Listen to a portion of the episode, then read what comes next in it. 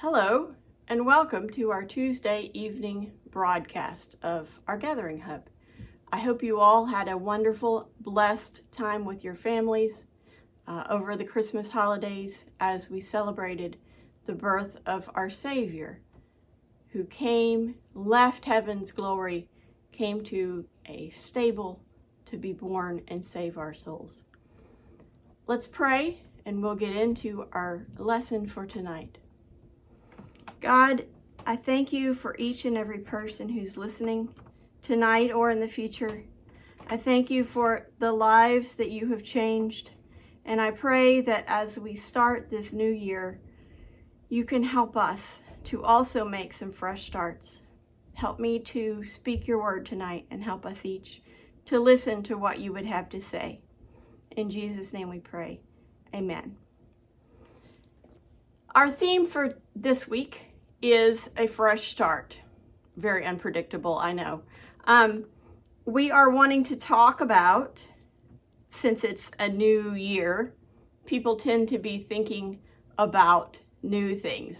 So we're going to talk about making a fresh start in our lives. First, I want to start with a couple of scriptures. There are a lot, a lot of scriptures in the Bible about a fresh start because God came to give us a fresh start. When he became a baby in a manger, the purpose was to give us a fresh start.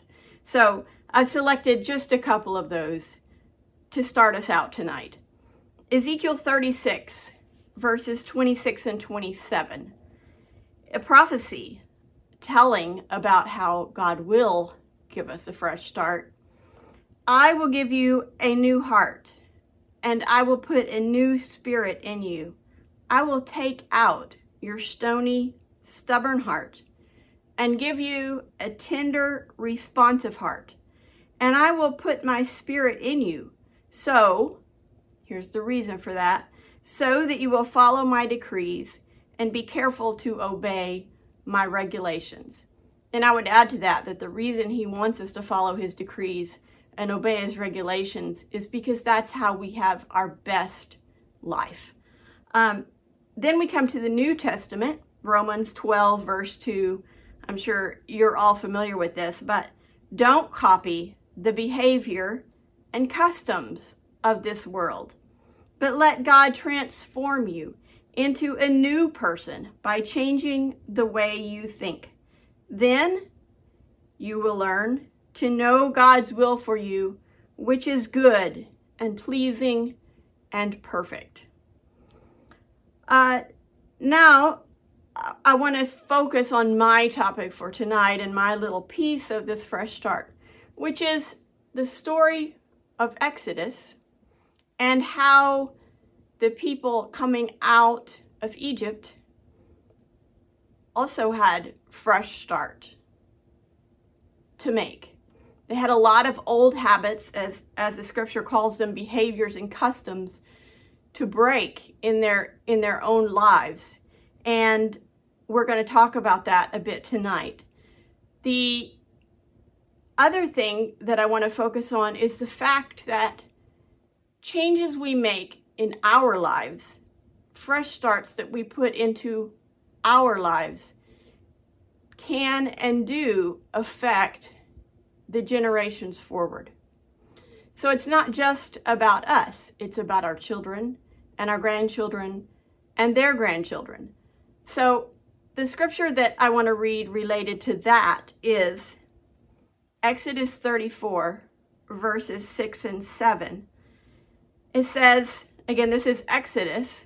The context is these children of Israel.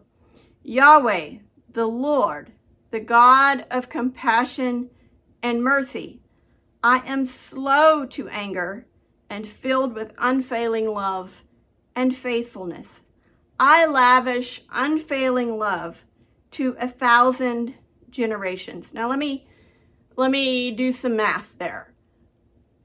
Uh, I do some genealogy as I'll talk about a little bit later, but um, if you're having people who have children pretty young, you can sometimes fit five generations into a hundred years.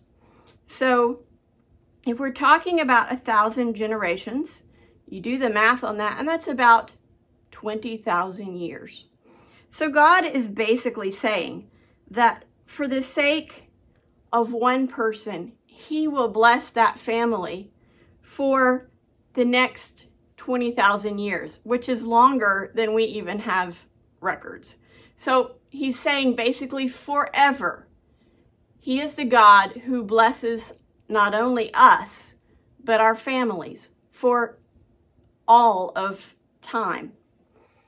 Then he says, But I, oh, he says, I forgive iniquity, rebellion, and sin. But I do not excuse the guilty. I lay the sins of the parents upon their children and grandchildren. The entire family is affected, even children in the third and fourth generations. Now, you do the math on that, and that's less than 100 years. So, compared to the 20,000 years or the forever that God blesses our family, He only visits uh, those iniquities onto our third and fourth generation. And I would even say, as we will learn about today, that that isn't a given. And I don't believe this is, a lot of people talk about generational curses and it's, it's some kind of supernatural thing.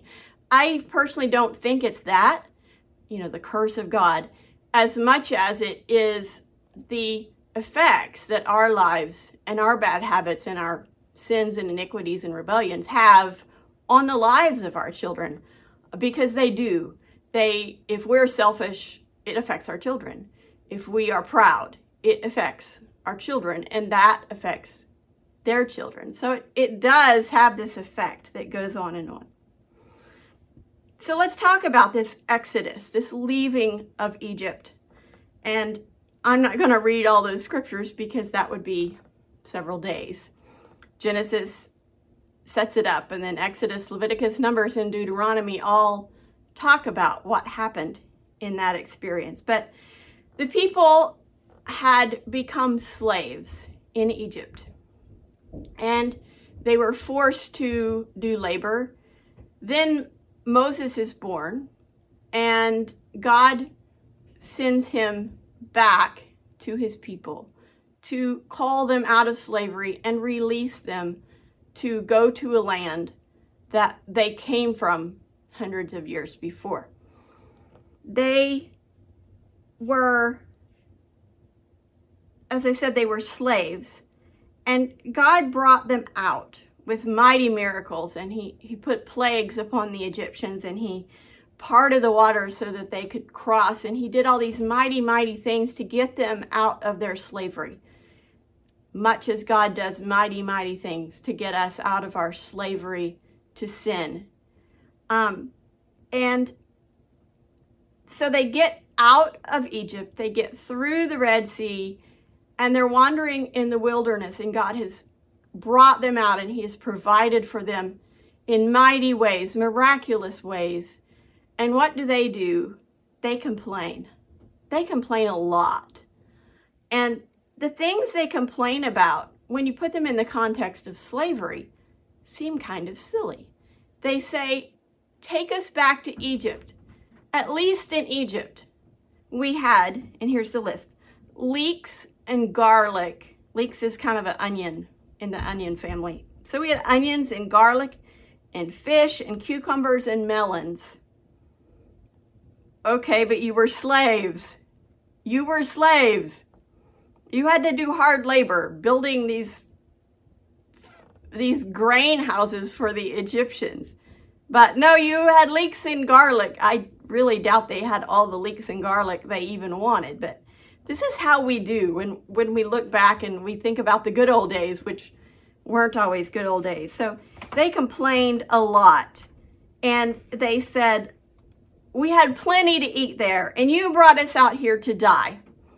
And over and over and over, they complained about this and that, and Moses wasn't doing right, and and they were disgruntled and they complained. And finally, they get to Canaan land and they send in spies, and 10 of the 12 say, We cannot do this. we are not strong enough, which was true. They were not strong enough, but God was strong enough. But uh, everyone but Joshua and Caleb said, We can't do this. We want to go back to Egypt. Well, God gets disgusted with them and says, Okay, you're not going into Canaan. You're going to wander in the wilderness for the next few decades until all of you who are 20 years, 21 years and older are going to die out here in the desert so that this new generation can uh, do, we'll give them a try. And that's what happens. So the, the descendants, though, were different. You don't see them complaining about, take us back to Egypt. Take us back. We miss our, our leeks and garlic and onions. Um, they made mistakes as well, but they didn't make those mistakes. And I don't want to be too hard on the children of Israel, even though they were kind of knuckleheads. They were slaves. They had all these habits and customs that had been built in over hundreds of years. And they had been taught to not think for themselves. They had been taught not to rely on their own abilities because that was just a recipe for bad things to happen to them. You, when you're a slave, you don't think for yourself. Uh, you don't survive very long if you do. So I understand that they had a lot of problems and all their old habits and all of what they did every day was totally disrupted. And that can be hard even when we're being pulled out of slavery. So when we come to Jesus, we have a lot of old things that need to pass away. As these things become new, we probably have habits, we have vocabulary, we have addictions, we have family dysfunction, we have poor communication, we have lying to ourselves about what reality is. We have all of these things that have been ingrained in us over a long, long time. And that first generation that comes out of the world, there are some blessings with it, but my goodness, it's tough. And I want to be real with you guys and say, I my hat's off to you. I was raised in church and I have my own issues and and there are hard things that come with that as well. But my goodness, what a feat you guys and God do when you come out of the world and you allow God to make all things new. But I know it's hard. And sometimes I've I've heard of people having addictions especially that they they get up every day and God has chosen not to just deliver them from it. They get up every day and they fight that fight and they get tired of it and they think, God, will this ever end? And is it worth it? And all of these things. Well, I want to encourage you today. It is worth it. It's worth it for you, but it's also worth it because of those thousands of generations that God is going to bless because of you letting God make you new. So, my point tonight is really keep your chin up and go ahead and put in the work and put in this submission to let God change you. Let God change your heart. Let God change my heart that He can take my life and affect my children and their children and their children's children. I want to end with a personal story. Um, as I said earlier, I like to do genealogy. Uh, it's interesting to me to go back so it's a combination of history and narrative and personal detective work to me, which is a, a fun combination.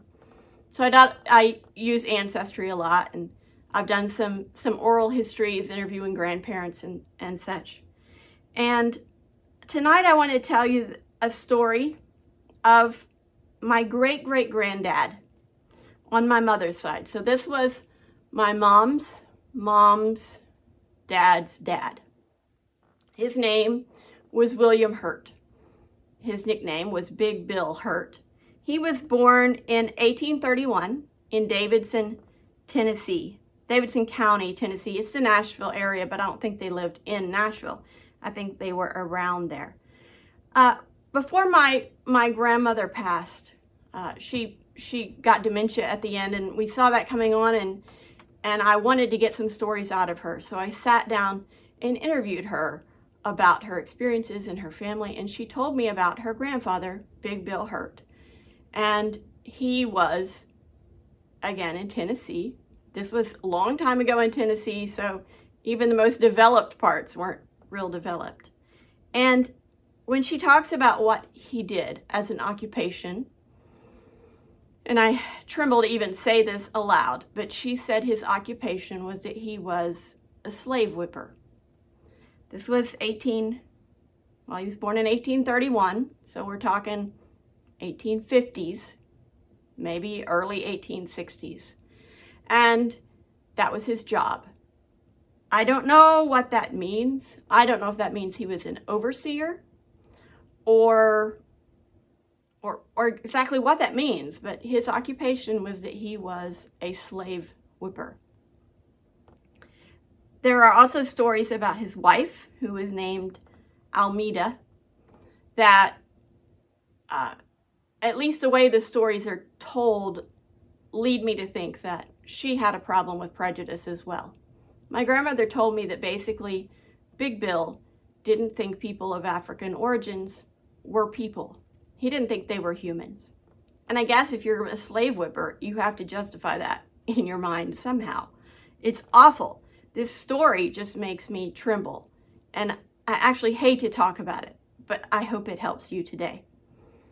So, fast forward until Big Bill's son, uh, Thomas, moved to Oklahoma in about somewhere between 1902 and 1904 to a place that my mom grew up called Morris, Oklahoma. And there, sometime in the 1920s, the family became apostolic.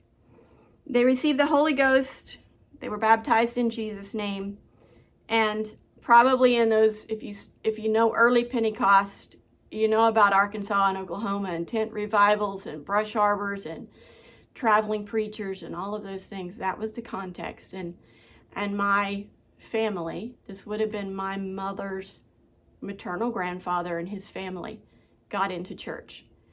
And I don't know for a fact that it was there that God started turning things around. I don't know. I talked to my mother this morning. I don't know exactly when it was that that God turned things around. But I do know that by the time my grandmother came to be, she was not racist at all. She, they, they were poor. My mom uh, and her family, anytime you get together, those siblings, chances are they'll talk, talk about how hard it was to go out and chop cotton. Uh, if you don't know what chopping cotton is, praise the Lord. I don't really either, but evidently it's very hard work picking cotton and and and they would work with with a lot of the African American people in their county and lived near some of them out in the country and and the stories I hear are always stories of respect and hard times together but but they were they were kind and they tried to help each other out. And and yeah society was a mess. And you hear stories of segregation and and my mother actually was in the graduating class of the first African American boy young man to graduate from her high school and some of the boys picked on him. And and it was not a perfect society at all. It was bad. This is, uh, you know, you hear about the Tulsa race riots. Those were in the 1920s, I believe. And, and it was a bad situation in Oklahoma. Somewhere in there, though, God got a hold of somebody in my family and changed things. And I'm so, so thankful for that. I'm sure it wasn't easy for them. I'm sure they had to make some changes. But back there somewhere, somebody got a revelation that people are people. And um, in in pastoring, helping to pastor Newark, I've said some really stupid things, and I've I've made some mistakes and I've, I've apologized, I, I think, for those and I cringe when I think about them, but I was I didn't have to fight that uphill battle. I had to fight some ignorance. I had to fight some some bad social habits, some ways of of speaking of people that I didn't know was disrespectful and it was.